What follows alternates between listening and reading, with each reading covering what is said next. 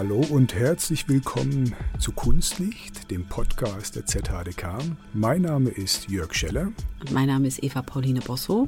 Guten Morgen, Eva. Hallo, Jörg. Wir sitzen zum ersten Mal nicht zu zweit hier an diesem Tisch. Das ist richtig. Normalerweise sind wir zu zweit hier, noch ein bisschen umhegt und umsorgt vom Produktionsteam. Aber heute haben wir uns nochmal erweitert. Und zwar für eine neue Reihe, die wir starten. Und diese Reihe heißt Fernlicht. Was steckt denn dahinter?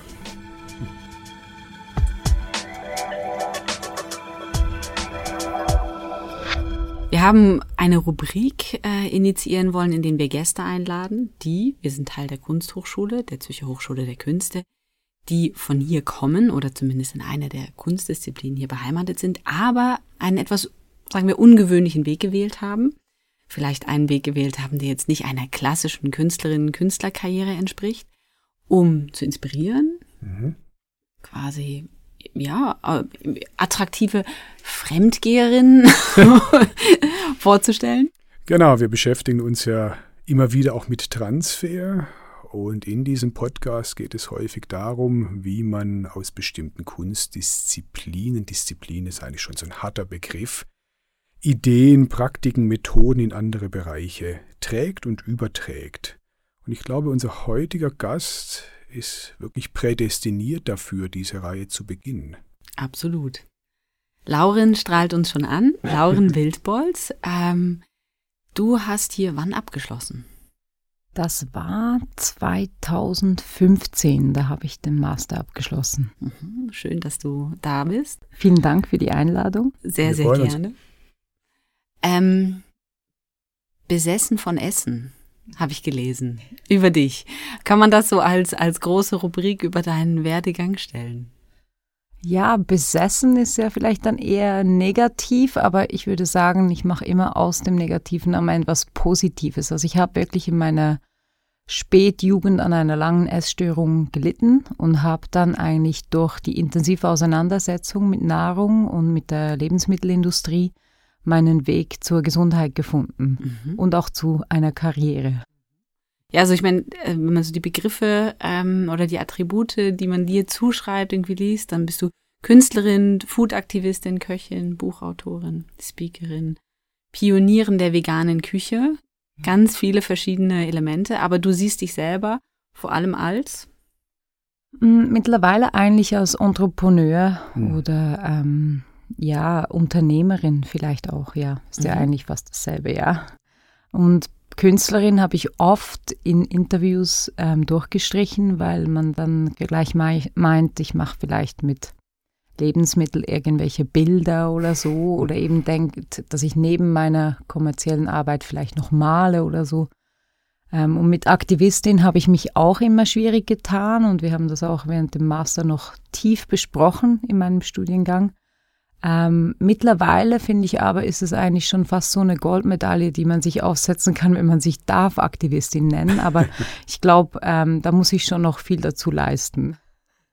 Jörg, Lauren, ähm, spannenderweise verbindet euch ja was, nämlich das Departement Feinarts. Jörg, du bist am Departement Professor, Lauren hat dort abgeschlossen.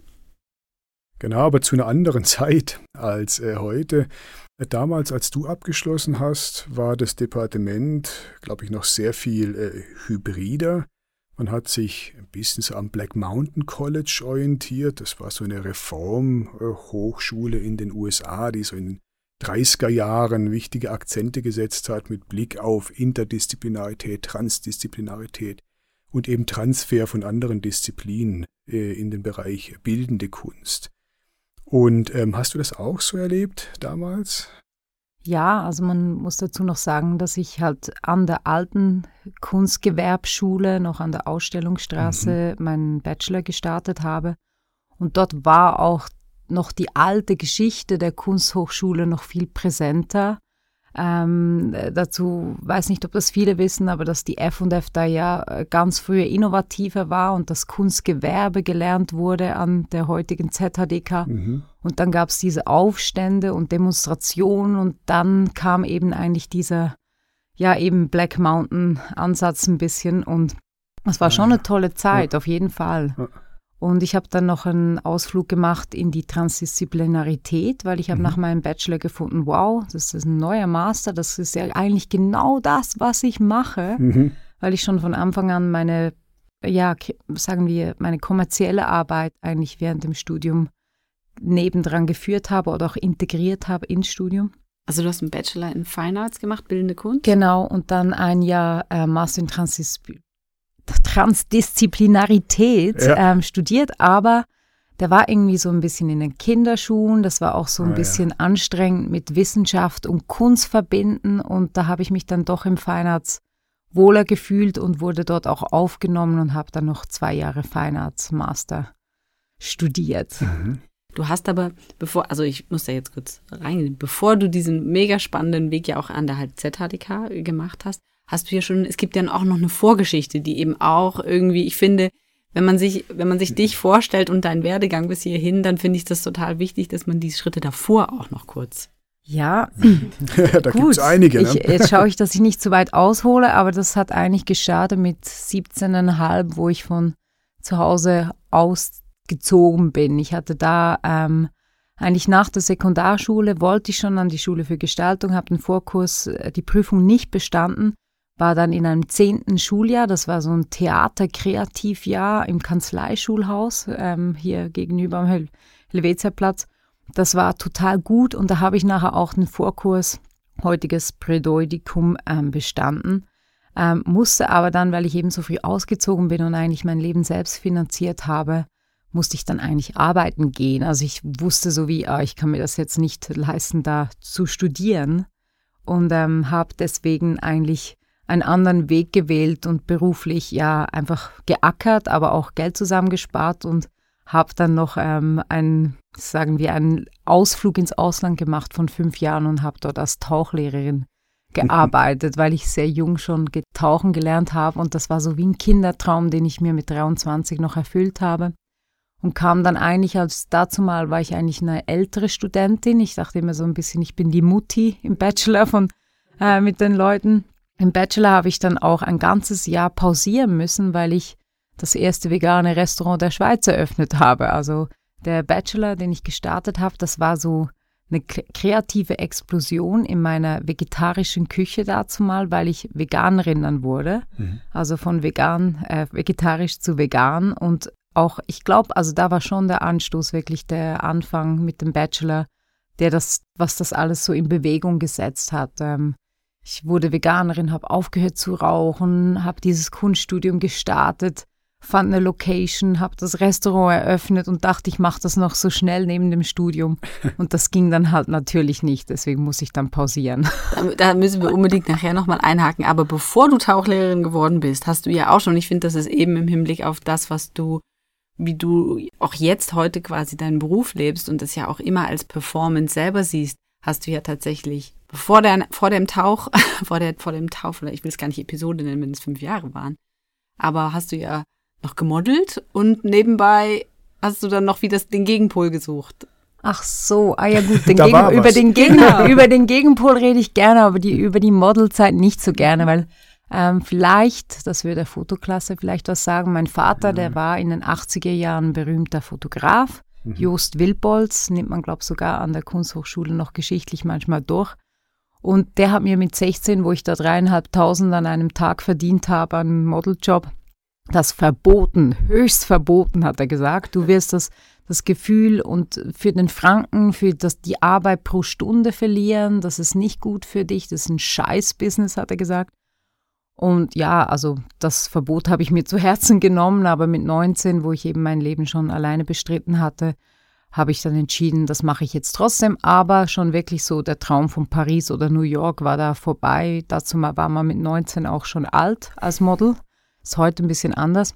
Und ich nannte das und ich nenne es immer noch Provinzmodeling. Mhm. Also ich habe in Österreich, Deutschland und der Schweiz gearbeitet, aber hatte sehr viele Strumpfjobs, also für Strumpfpackungen. Ich habe recht lange Beine, ist ein Geburtsfehler.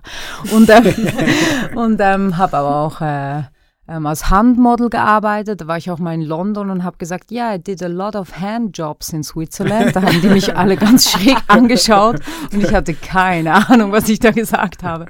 Von dem her, aber eben um diesen Ausgleich zu machen, also das ist mir im Kopf geblieben, wo mein Vater mich da gewarnt hat, bin ich dann an die Goldküste als Putzfrau in Villen putzen gegangen. Mhm. Ähm, ich fand das eigentlich so mega der extremste Kontrast von mhm. dieser Welt, auch wenn es Provinzmodeling war, aber da wird man schon gebüschelt, gehätschelt, an einem herumgesteckt, geschminkt und muss immer sauber und fein an den Job kommen. Und dann fand ich das eigentlich mega cool. Aber ich habe auch immer in der Gastronomie gearbeitet, also in der Long Street Bar. Das erste Jahr habe ich die Bar oben geschmissen, vom Mittwoch bis Samstag am Abend. Ich habe äh, bei Caterings sehr viel geholfen und dort auch viel gelernt. Also ich habe immer hart arbeiten wollen. Das irgendwie, ich mag das richtig. Ja, und es ist halt ein spannender Rucksack, deswegen habe ich das jetzt auch nochmal äh, quasi wie aufgegriffen, weil ich glaube, all das, was du da gelernt hast und auch wenn wir über Wertschöpfung sprechen, oder? Du hast dann wirklich dich in alles Mögliche reinbegeben und äh, wenn dein Vater oder Onkel da die, über diesen Stundensatz gesprochen hat, kannst du das wahrscheinlich heute nochmal ganz anders ins Verhältnis setzen. Absolut.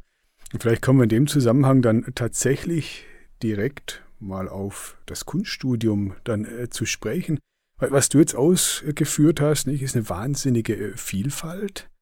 Und ich glaube, uns würde interessieren, was konntest du so aus dem Kunststudium quasi mitnehmen, was konntest du übersetzen, was konntest du oder was hast du gelernt, was dir in all diesen verschiedenen Bereichen dann vielleicht von Nutzen war oder was dich weitergebracht hat. Ja.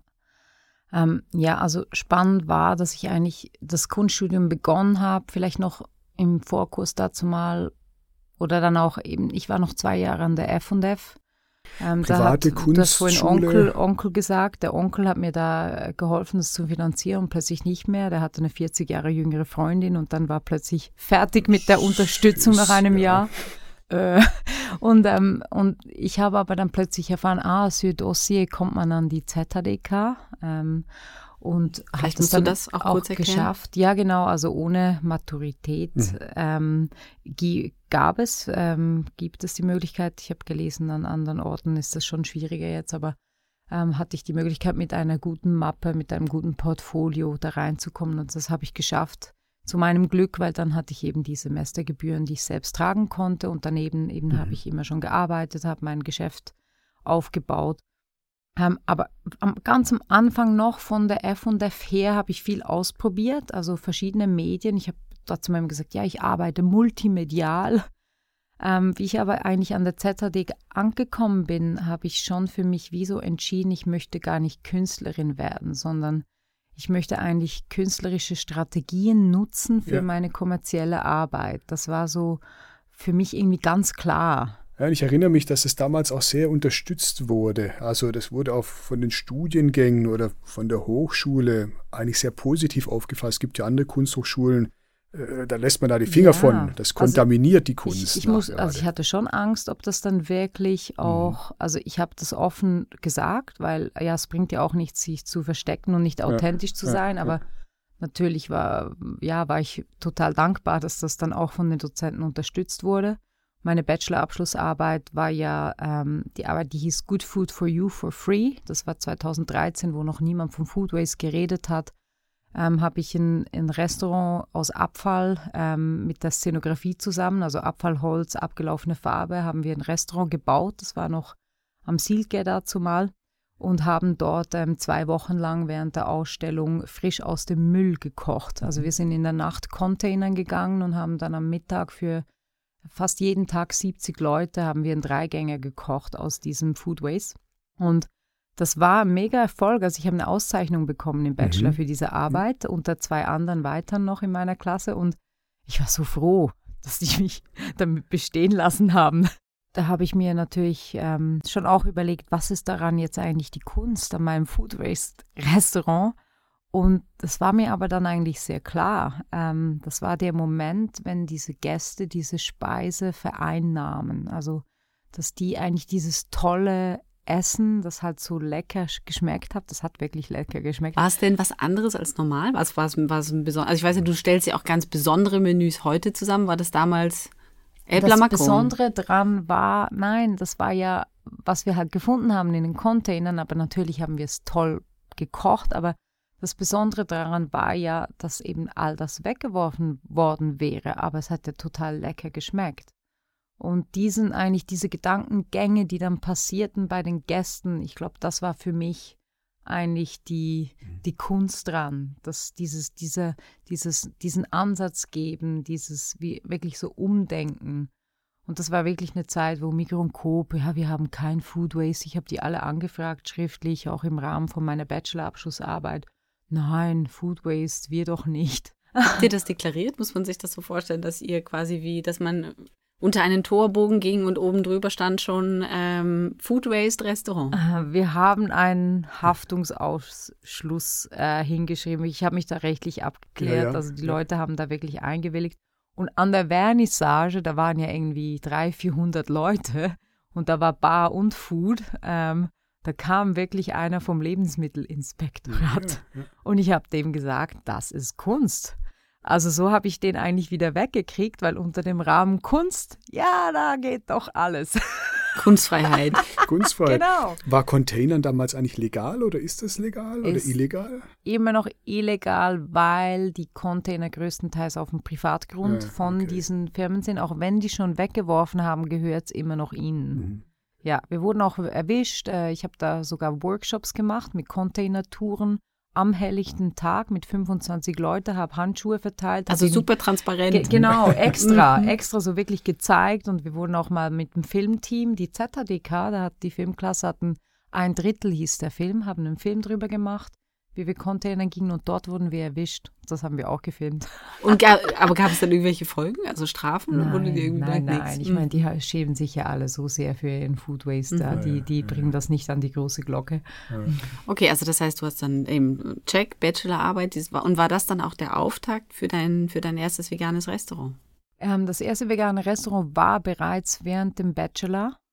Und ich musste pausieren. Und eigentlich war die Food Waste äh, das Food Waste Projekt, strich, ich würde sagen, es war wie mein zweites Restaurant.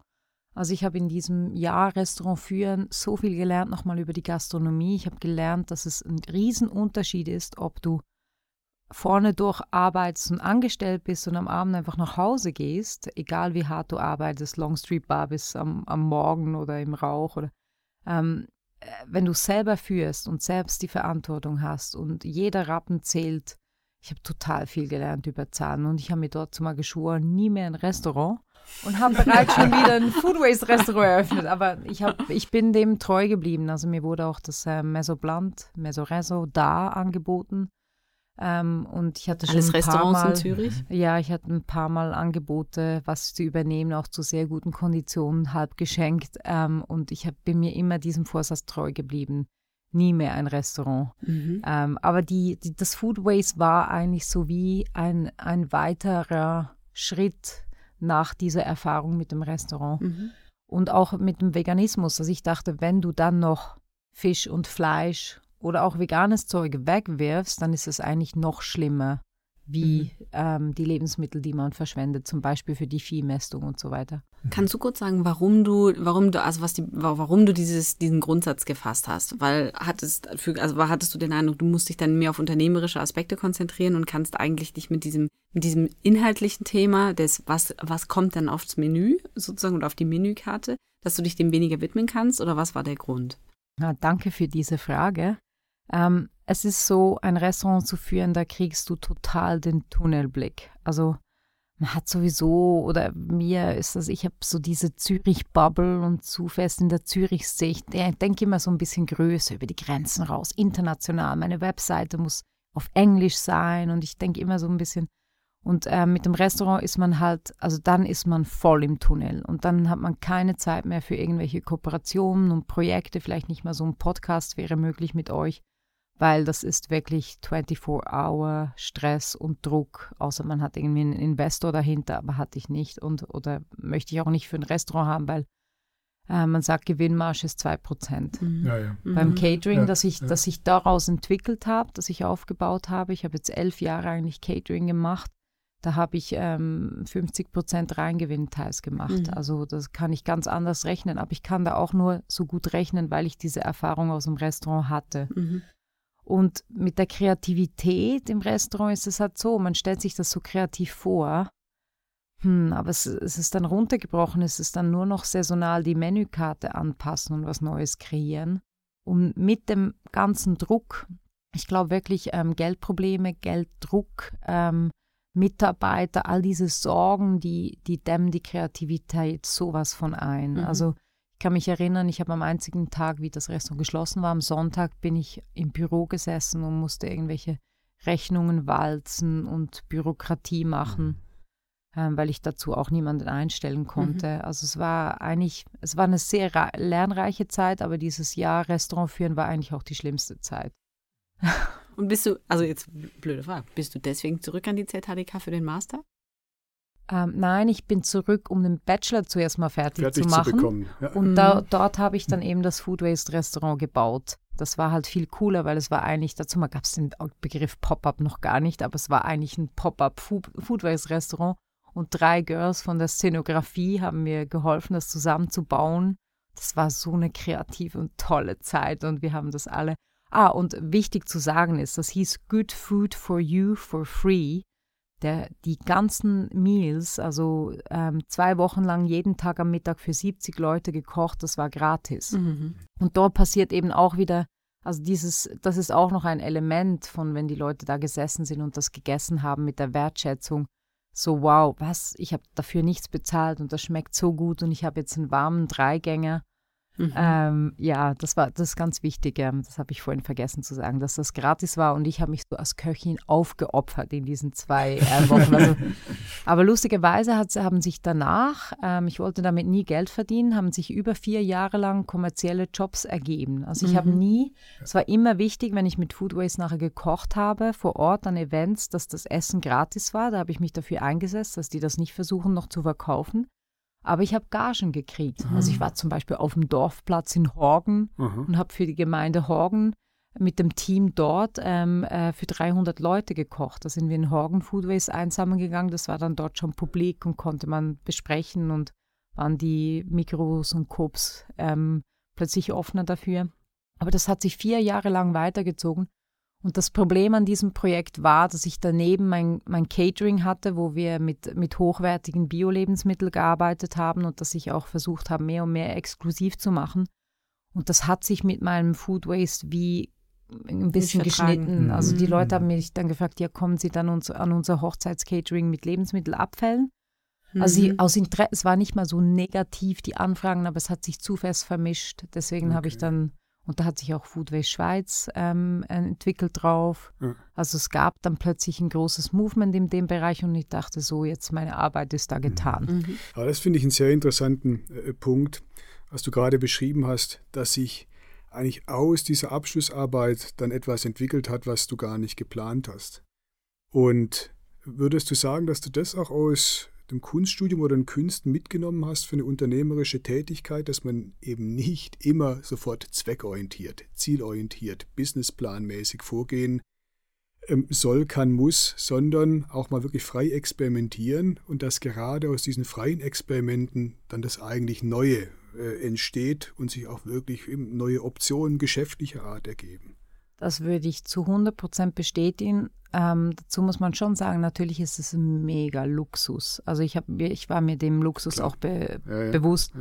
Ich, privilegierte Schweizerin in der Stadt Zürich, darf so ein tolles Studium machen, noch mit 27, 26, 27 habe die Zeit und die Muse, um über mhm. Kunst nachzudenken und stundenlang darüber zu reden. Und ich habe ein tolles Atelier und die Hälfte meiner, meiner Punkte geht noch in die von der freien Arbeit im Atelier, in mein Studium. Äh, das war schon mega cool. Und ich glaube, also ich habe das auch bei anderen Studenten gesehen, wenn man das dann nicht wirklich nutzt und, und, und wertschätzt, dann kommt auch nicht viel draus raus. Also ja, kannst du noch so ja. einen freien Raum ja, und diese Zeit und diese Möglichkeit geben, aber wenn man und da hatte ich halt den Vorteil, dass ich schon eine gewisse Reife hatte. Also eben, ich sagte vorhin schon, ich fühlte mich immer ein bisschen wie die Großmutter in meiner Klasse von den Studenten. Ähm, aber da, da habe ich schon das halt geschätzt. Und ähm, im Masterstudium, da hatte ich dann eigentlich drei. Äh, ich glaube, vielleicht einfach auch geschätzen bedeutet ja auch einfach es wirklich nutzen, oder? Ja, also wie genau. die Möglichkeiten ja, zu nutzen, die sich einem ja. bieten. Völlig, ähm, ja.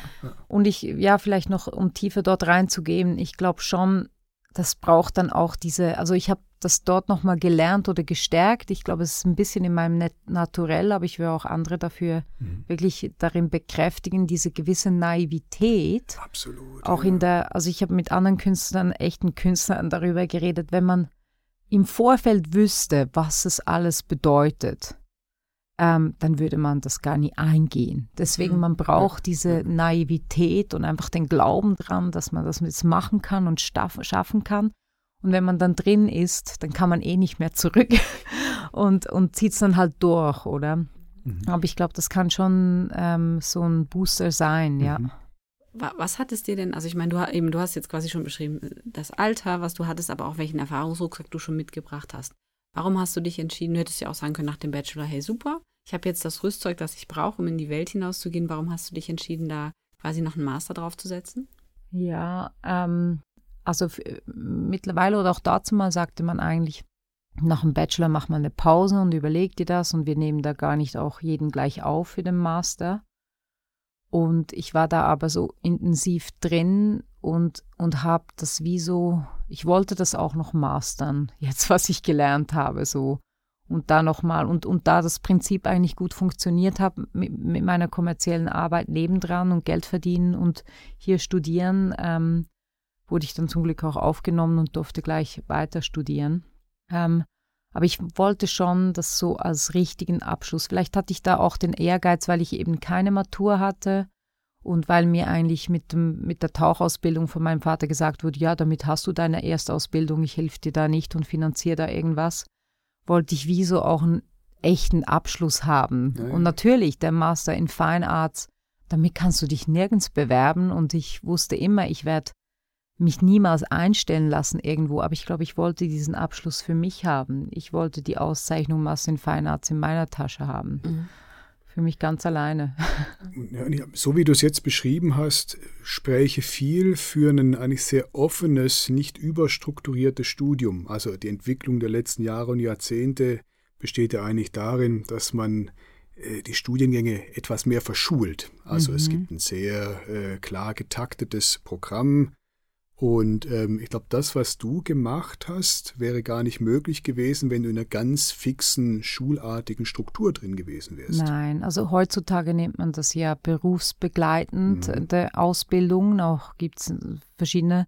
Und das geht dann einfach länger, oder? Es geht dann einfach ein Jahr, zwei länger, wenn man daneben arbeitet. Mhm. Das wäre für mich schon schwierig gewesen, wenn ich dann deswegen viel länger hätte studieren sollen. Und so war es, ich glaube schon, also in allen anderen Studiengängen wäre das nicht gegangen. Nur im Fine Art hattest du diese Riesenfreiheit Freiheit, und Flexibilität. Ja. Und ich hatte sogar für eben gewisse kommerzielle Arbeiten konnte ich mir vielleicht eben die freie Arbeit im Atelier anrechnen lassen, in Punkten. Also das war schon toll. Und die Kür, ähm, also auf meine schriftliche Masterarbeit war ich gar nicht so happy. Das hätte ich gerne eigentlich noch länger und besser gemacht, aber es war so, dass ich noch schwanger wurde in meinem ähm, zweiten Masterschuljahr. Und da habe ich mit meinem Partner besprochen, ja, also jetzt pausieren und dann noch dieses Jahr Master nachholen. Nee, nein, da hat er mich auch unterstützt und gesagt, das ziehst du jetzt durch. Und das war schon eine mega Challenge, mhm. weil ich mhm. hatte meine Arbeit, mhm. ähm, die ich ja dann so Richtung siebten, achten, neunten Monat schwanger auch zurückstecken musste. Caterings und so war dann auch sehr anstrengend. Aber ich hatte diese schriftliche Masterarbeit, meine Abschlussarbeit ähm, und das Kind. Also ich, ich sage immer, ein Bereich zu viel. Also ich will es niemandem empfehlen. Entweder Arbeit und Schule mhm. oder Kind und Arbeit, aber das drei aber da gab es eben diese Krippe, die habt ihr, glaube ich, immer noch, oben im, im die Schulhaus. Die, die Dachspatzen. Leider nicht mehr. Ah, die gibt's. Ah, nicht mehr, ne? Shame on you. das ist nicht gut. Das war so cool für die ja, Studentinnen ja. oder ja, auch Studenten. Das war so praktisch. Dann konnte man sogar zum Stillen noch kurz hochgehen im Studium. Ja, ja. Das ist wirklich, ja, absolut. das ist schade. Ich würde ich würd nachher unbedingt gerne das große Themenfeld aufmachen, wenn wir darüber sprechen, welche Persönlichkeitseigenschaften braucht es eigentlich, um diese Mammutaufgaben, die du einerseits die jetzt die angezogen hast, aber auf der anderen Seite auch ähm, im Sinne von, du hast von der Offenheit vorhin gesprochen, mhm. was braucht es eigentlich für ein Mindset? Würde ich gerne nachher nochmal da drauf kommen, auch so als mitnehmen. Aber nochmal einen, noch einen Gang zurück. Du hast ja, du hast jetzt davon gesprochen, äh, Infrastruktur, ZHDK, die Möglichkeiten des Studiums voll ausgeschöpft. Du hast ja auch, was ja auch Teil vom Z-Kubator, also von unserem internen Entrepreneurship Programm oder also der Z-Kubator ja sozusagen als der Unterstützer für alle unternehmerischen Projektideen, wo man Coachings, Mentorings ähm, und aber auch Kurse besuchen kann. Das hast du ja auch genutzt für deine, für deine Projekte, gell?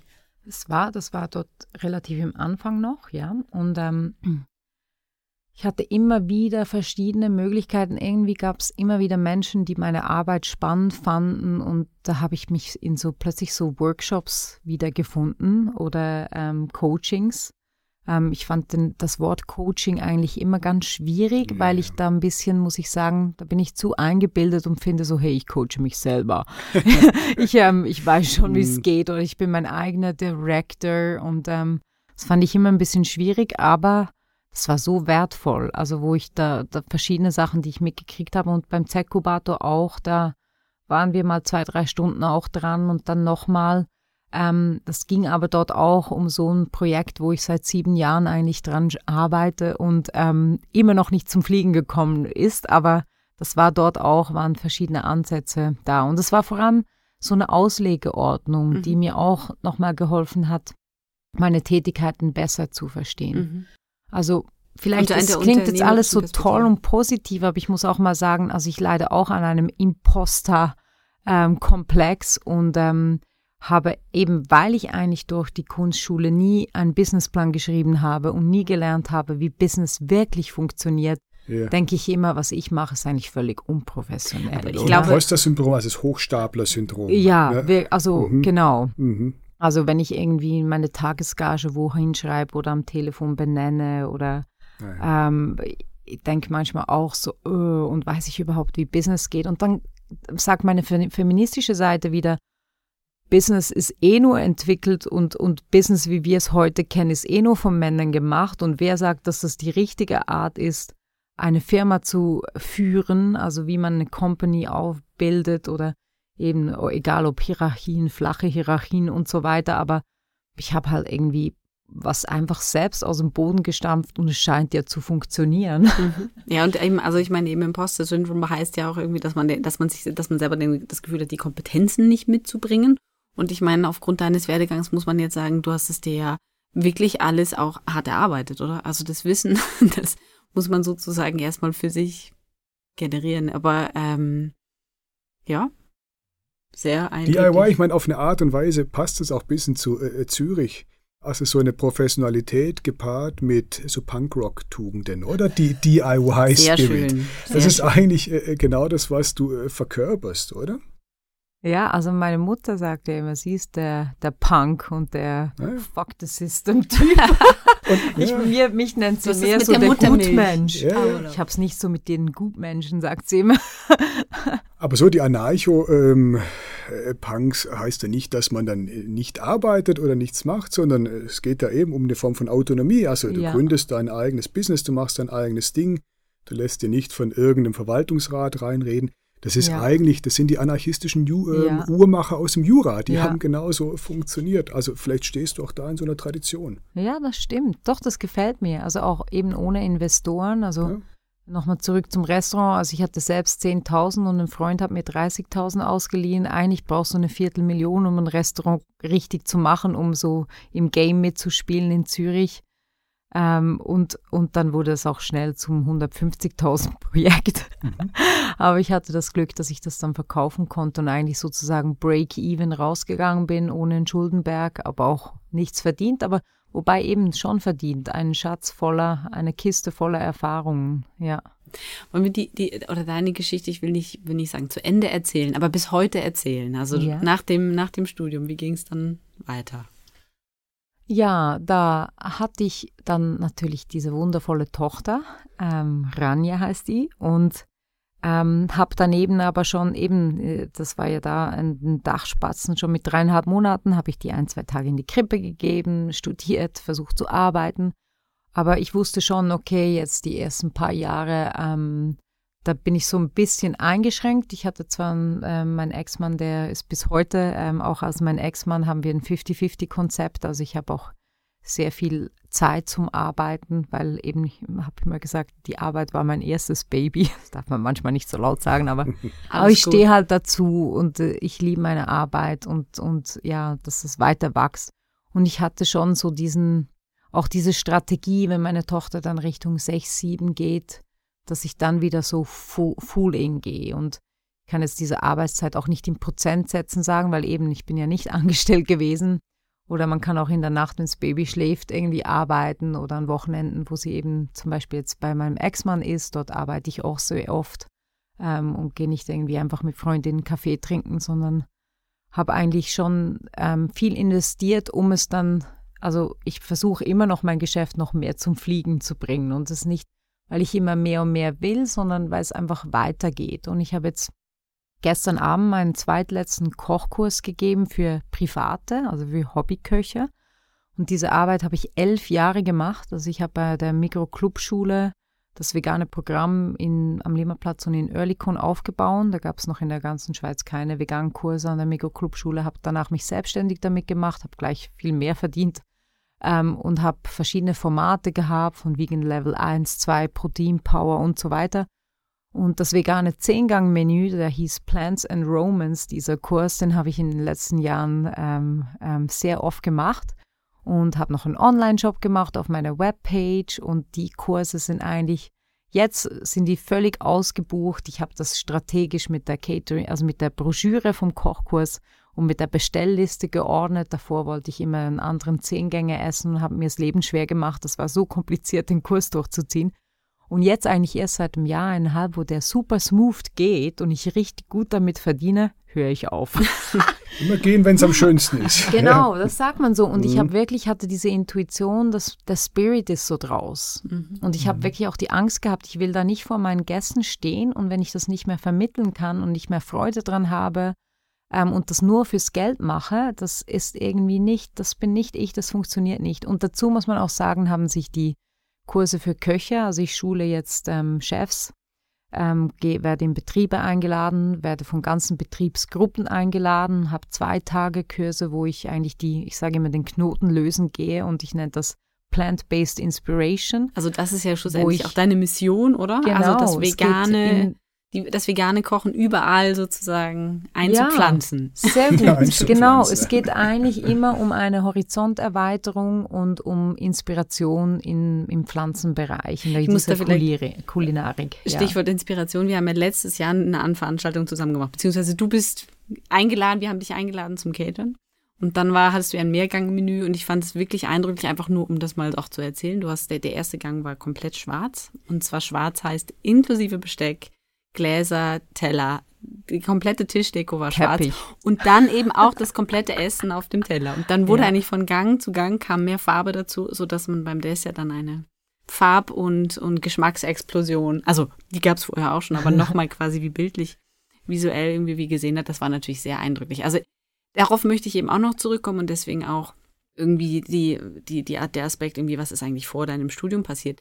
Du hast ja einen extrem hohen Sinn für eben Performance. Also mhm. es geht für dich ja nicht nur darum, was ist da genau auf dem Teller, sondern wie ist das präsentiert. Mhm. Und nicht nur auf dem Tisch, sondern auch tatsächlich durch die Equipe, die das Essen bringt. Also du hast einen, einen großen, auch visuellen Anspruch an das, was du, ähm, was du machst. Und das, du gestaltest eigentlich Food Happenings. Ja, ähm, aber das ist mir ganz wichtig, dass es eben nicht, ähm, man nennt das Erlebnisgastronomie. Mhm. Also das ähm, wenn es in diese Richtung geht, dann immer mit einem more deep meaning. Also ähm, das ist wahrscheinlich key, was ich auch in meinem Kunststudium gelernt habe oder was mir auch immer so gefallen hat. Einerseits diese intellektuelle Sprache, ähm, aber auch die Tiefe, ähm, die Auseinandersetzung mit etwas, dass etwas halt nicht hohl ist oder so eigentlich so eine oder Worthülsen nutzen für einen anspruchsvollen Text oder so, dass es wirklich eine Tiefe hat und bei diesem ähm, Angebot in Schwarz ging es eigentlich auch darum, dass, die Leben, dass ich in der Lebensmittelindustrie auch ein bisschen schwarz sehe, ähm, durch Global Warming natürlich, ähm, durch unsere Ressourcen, die verbraucht werden, durch die, ja, die Ölindustrie, die auch sehr schwarz ist. Und äh, ähm, das habe ich dann auch so in so einem Catering-Angebot auch noch so einen Einführungstext teils gemacht.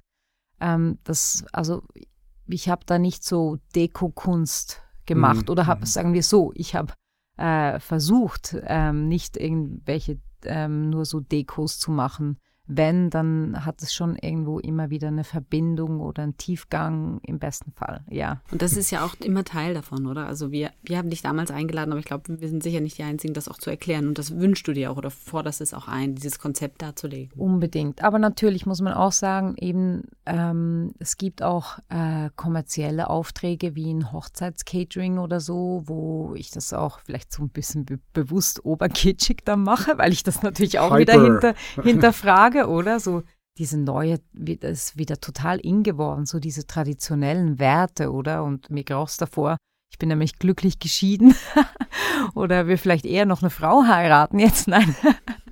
ähm, äh, wobei ich hatte auch eine, ähm, schon eine Hochzeit für zwei Frauen, ähm, das war mega cool. Aber äh, da gibt es auch äh, Aufträge, wo ich mich komplett zurücknehme, also wo auch die der Kunde oder eben das Braupaar oder so auch völlig vergisst, dass jetzt Lauren Wilpolz da das Catering mhm. machen kommt. Und das ist für mich dann auch okay, wenn wir da total im Hintergrund sind. Und ich bin jetzt eigentlich an dem Punkt, wo ich eine ähm, Transition mache mit meinem Catering, wo ich operativ mich zurückziehe. Also das ist eigentlich mit dem Kochkurs und dem Catering jetzt gerade so ein ein, ja, eine große Veränderung bei mir ähm, in, ja, in meinem Lebenswandel, auch mit Perspektive auf 50. Also ich bin jetzt erst 41, werde 52, aber ich habe mir wirklich so überlegt, wo geht's hin Richtung 50, habe während Corona auch ähm, extreme Rücken- und Hüftprobleme gekriegt, weil das Yoga-Studio zu war. Ich habe meine Muskeln verloren, habe angefangen zu schwimmen. Ich schwimme täglich 45 Minuten jetzt im Hallenbad City tut total gut, aber ich habe gemerkt, ich kann diese körperliche Arbeit, obwohl ich sie liebe, also ich liebe 17 Stunden an Caterings rumrennen und mit meinem Team anzupacken. Ich mag es mhm. gar nicht, eine zu sein, die rumbefehlt und nur so bossy ist. Also ich habe mhm. so gerne den Teamgeist. Aber da werde ich mich jetzt auch ähm, mehr zurückziehen und verdiene dann eigentlich so meine Prozente daran. Werde aber trotzdem noch über die Kreativität, also von Menüs und auch Style und so, da werde ich schon noch drüber schauen, weil das wird in meinem Namen dann weitergeführt. Mhm. Und da muss ich natürlich schon dabei sein. Aber man kann mich auch dann speziell dazu halt buchen oder ich gebe ja auch Keynotes zum Thema mhm. ähm, Zukunft unserer Ernährung. Also der Keynote heißt Back into the Future, wo ich die Geschichte von Tofu erzähle, der im mhm. buddhistischen Kloster erfunden wurde und das ist mir ganz wichtig, dass die Leute verstehen, warum dann wir Veganer alles imitieren. Ähm, und das versuche ich eigentlich anhand von diesem Keynote auf eine mhm. amüsante Weise zu erzählen. Also mhm. das ist eigentlich so daraus entstanden, oder das Catering, das wirklich jetzt professionell aufgebaut ist, die Kochkurse, die, wo daraus eigentlich die Kurse für Chefs und Restaurants entwickelt wurde. Dann habe ich ein Patisserie-Produkt ähm, seit 2017 entwickelt das war eigentlich das erste Mal, dass ich mich an ein Produkt gewagt habe. Das ist mhm. vielleicht auch noch spannend. Also ich habe bis jetzt eigentlich immer Services gemacht, Dienstleistungen. Und hab, muss ich wie selber lernen, es ist also ein Unterschied, ob du ein Produkt kreierst oder ein Service anbietest, weil in meine Services konnte ich eigentlich immer reinvestieren. Also was ich verdient habe, ich liebe das. Geld auszugeben für meine Arbeit. Mhm. Ähm, also viel lieber wie für Kleider oder Schuhe oder Ferien oder so, sondern reinvestieren in irgendwie coole Projekte, die teils ich auch, muss man auch sagen, nicht, nicht zum Fliegen gebracht habe. Also während Corona, zwei Jahre fast, da ist mir eigentlich alles weggebrochen. Ich konnte keine Kochkurse geben, ich konnte keine Caterings machen. Was habe ich gemacht? Ich habe eine Box gepackt, eine Kochbox und habe Videos gedreht und den Leuten über WhatsApp, die die Box bestellt haben, diese Videos geschickt und die haben eine Woche lang aus dieser Box gekocht. Mhm. Und viele haben gesagt, hey, das wollte ich schon immer von Laurin kochen lernen. Und ich fand, hey, das ist doch, das ist eigentlich ein Startup, das ist so cool. Aber es ist eben auch ein Produkt gewesen. Und für ein Produkt brauchst du plötzlich richtig Investitionen.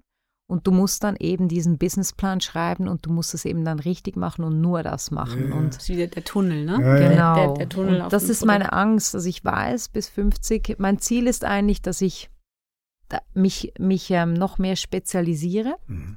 und ähm, auch konzentriere auf eine Sache, aber das Ziel wird sein, dass diese eine Sache möglichst vielfältig ist. Mhm. Aber das ist, glaube ich, ein, ein sehr interessanter Punkt. Du hast jetzt zwei ähm, Beispiele erwähnt, wo es durch Einschränkungen äh, zu Kreativität oder Innovation kommt. Das eine war Tofu wird quasi im Kloster erfunden. Klöster sind Orte des Rückzugs. Also wenn du die Schnauze voll hast von der Welt, Komplexität reduzieren willst, dann geht man ins Kloster. So sind die Dinger entstanden. Das waren ja nicht nur metaphysische, religiöse Überlegungen. Und das andere war äh, die Pandemie, genau, oder? Also ein erzwungener Rückzug, eine erzwungene Reduktion. Aber es kommt äh, tatsächlich häufig aus solchen ja, Reduktionen dann zu einer Form von Innovation. Man muss sich in einem sehr viel engeren Raum neu orientieren und muss sich was einfallen lassen.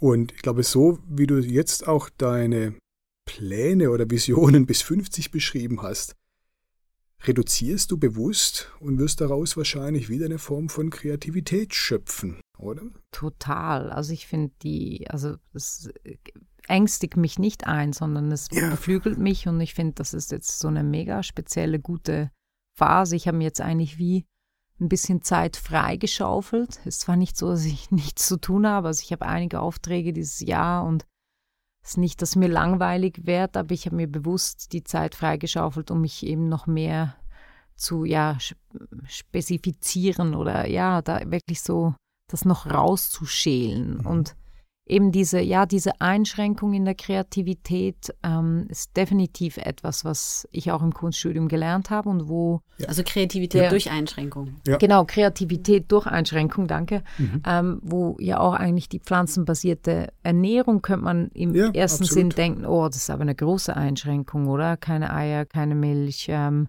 aber für mich war das die kreative Explosion in der Küche, weil ich plötzlich ganz viel Getreide ver verwendet habe, die ich davor nicht kannte. Und das hat mich eigentlich walten lassen, ja. Lass uns doch jetzt vielleicht so, auch, wenn wir jetzt gegen Schluss kommen, vielleicht noch auch nochmal zusammen. Also ich würde ich würd wahnsinnig gerne auch für, für, für Studierende quasi wie transparent machen, was du sagst, was sind so irgendwie so die, die die wichtigen Faktoren, was hast, was du gelernt hast, so also Stichwort irgendwie künstlerische Methoden, aber ja auch irgendwie wie so dein, also ja auch ein Stück weit ein, ein positives Getriebensein, so nehme ich dich wahr. Und auf der anderen Seite, du, du beschreibst die Abenteuer, die du, die du da dir vorgenommen hast, die du gemacht hast. Du hast auch schon immer wieder gesagt, hey, und das war nicht einfach und das war schwierig. Wie hast du diese Resilienz oder wie hast du diesen Mut gehabt, das immer wieder alles durchzustehen?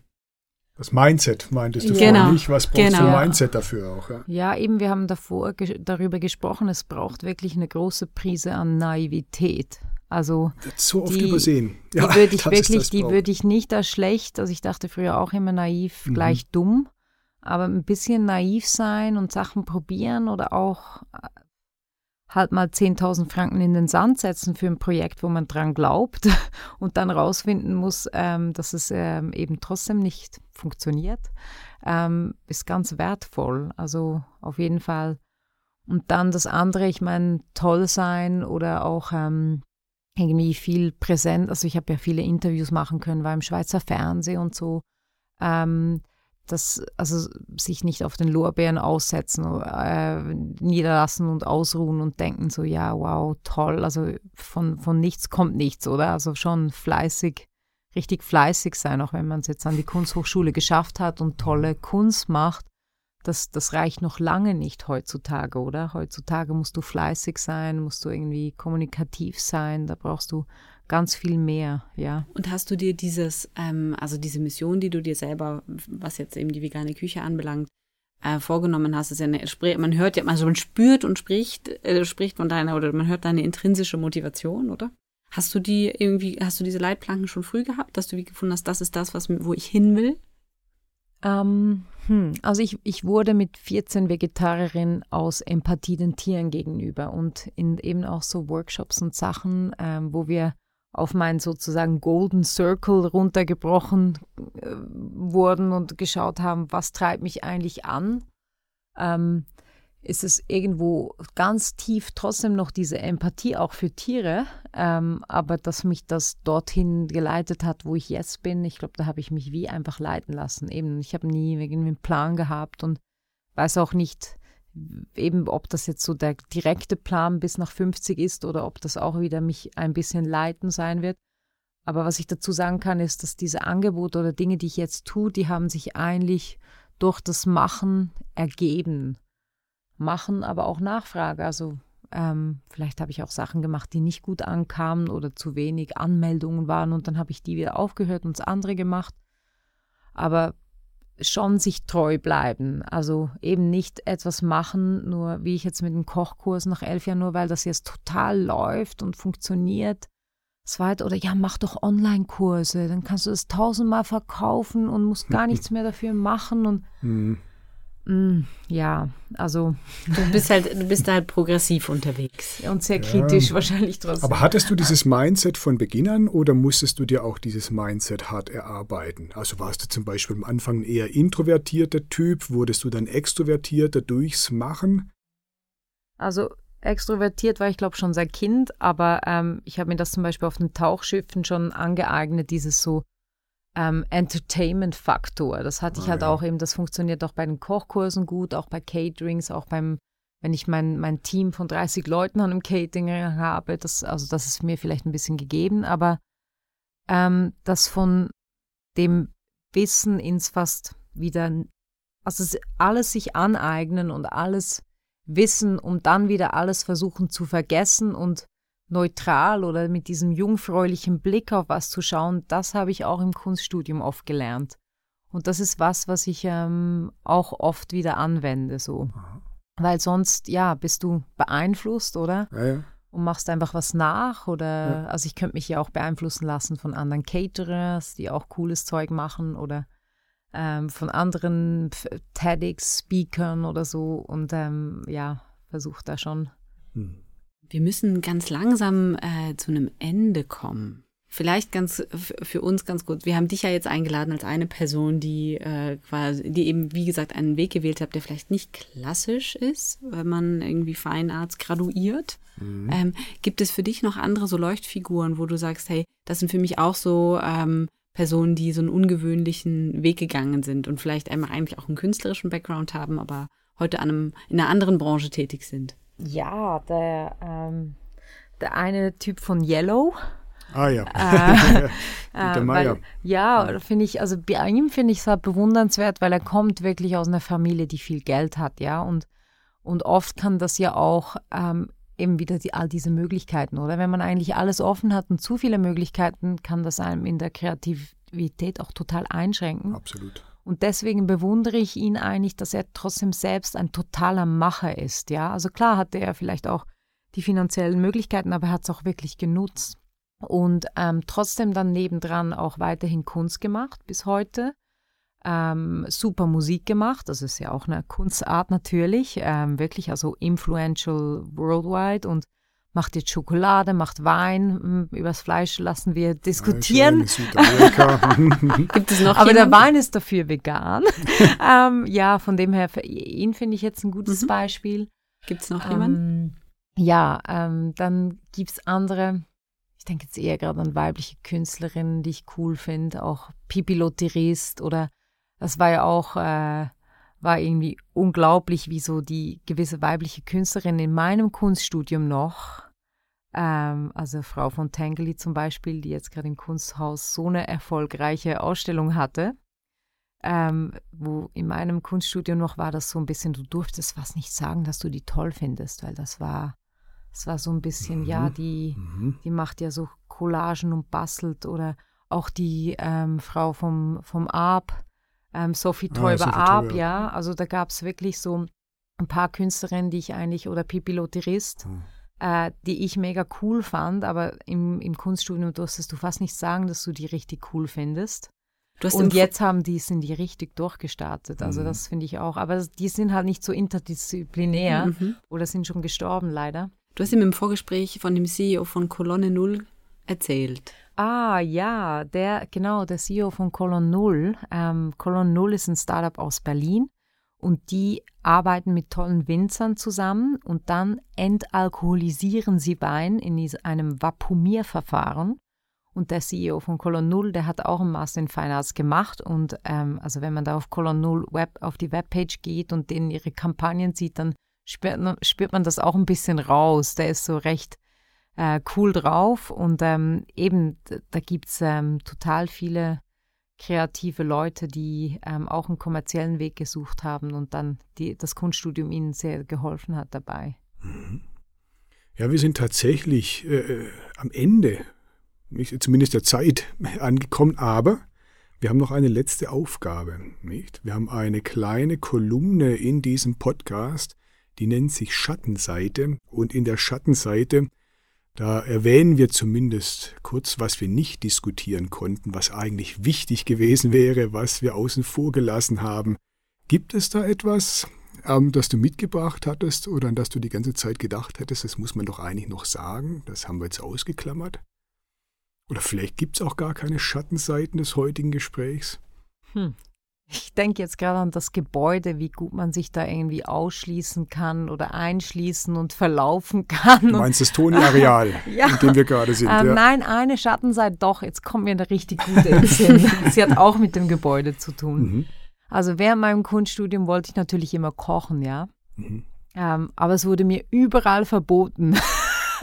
also im ganzen Gebäude, nein, du darfst da nicht kochen, da kannst du nicht kochen, das darf man nicht. Und die anderen Künstler haben, haben gemeckert, dass sie keine Nägel einschlagen dürfen, aber ich wollte halt immer kochen. Ja, nein, Rauchmelder, Feueralarm, das geht nicht. Und ähm, dann habe ich im Hof mal gekocht und ähm, aber das war schon eine rechte Eingrenzung, habe auf dem Dach gekocht und dann habe ich aber das ähm, Team vom Toni und Chez Toni ähm, vom Zürcher Frauenverein näher kennengelernt und habe mir dort eigentlich, abgesehen von der Schule, völlig autark ähm, einen Deal erarbeitet, wie ich dort meine Kochkurse machen konnte. Und ich hatte dort über, über zwei, drei Jahre habe ich meine Kochkurse eigentlich an der Schule gegeben, aber es war von einer total anderen Firma mit einem ganz anderen Deal. Er hatte nichts mit dem Kunststudium zu tun. Schönes Beispiel ähm, für einen unternehmerischen noch. Approach. ja. Und auch wieder die Einschränkung, ja, die ja, Einschränkung, genau. die dann wieder zu neuen genau. Lösungen führt. Haben wir wieder das genau. Prinzip. Ja. Hey, mega Stimmt. schön. Du bist der, der perfekte Auftakt für, äh, für diese Reihe, mhm. würde ich sagen. Dem schließe ich mich gerne an. War mir eine Ehre. Vielen lieben Dank. Dich kann man, du hast eine Webseite, man kann, man kann sozusagen online verfolgen, was du so treibst und, ähm, und dich dann im besten Fall auch einmal live erleben. Sowohl mit, mit allen Sinnen quasi kulinarisch. Genau. Nicht nur im Podcast. genau. Sehr gerne. Dann vielen Dank fürs Kommen und bis zum nächsten Mal. Bis zum nächsten Mal. Danke.